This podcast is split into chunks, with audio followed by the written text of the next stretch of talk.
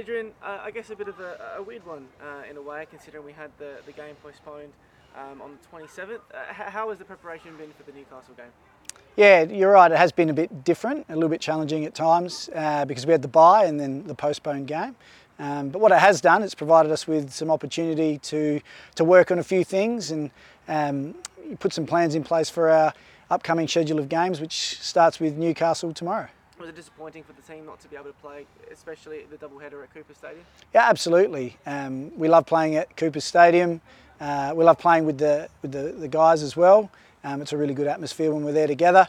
Um, but I think the right decision was made given the uh, the conditions and, and the time that the match was scheduled to kick off. Has it been a chance to get some uh, some freshness into the legs of the girls without having you know the games to worry about in a certain to a certain extent? Yeah, absolutely. Uh, any time that you you've got a larger amount of time between games, it just gives you that that chance to freshen up and to work on a few things. And how uh, how is the mood uh, amongst the group? Yeah, the mood's really good. We're uh, we're really excited to to get going again because it, when you're starved of, of games, um, it, it really makes the the next game that's coming up all that much more important and all that much more you know exciting and enticing. So we're, we're really looking forward to uh, to travelling over to Newcastle and, and hopefully it's a it's a happy new year for us. Just going to say, and playing on New Year's Eve, I guess it would be a great way to send the year off, wouldn't it? Yeah, it would be. Um, so we're hope, hopeful to finish this year, you know, the way we've started it, which is really positively. Uh, you know, we're realistic about sort of where we're at as a group, and uh, but we've got some big ambitions about where we can get to, and and that starts with the, our next match. And taking stock, I guess, on, on 2022 as a, as a whole, uh, you know, we don't really look at calendar years per se in football, but uh, how, how do you assess the last, you know, 12 months from the back end of last season and into this season as well?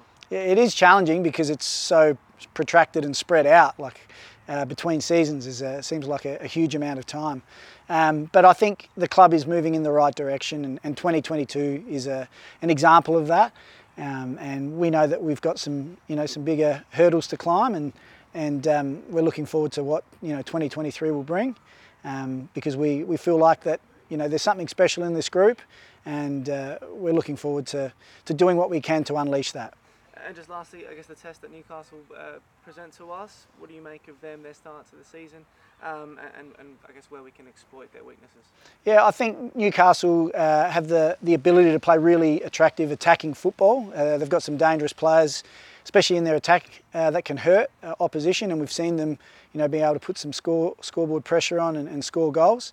Um, but we do feel like that there are some some opportunities for us, as there are every week, uh, you know, to like you said, hurt the opposition or or to gain a bit of an advantage. So you know, we'll go there with a, a set game plan in mind, and, and then it's up to the players to execute. But as I've said all year, we feel like if we are able to execute, then then we can beat anyone we come up against on any day. Beautiful, Adrian. Very happy New Year, and all the best for the game against Newcastle. Thanks. Happy New Year to you too.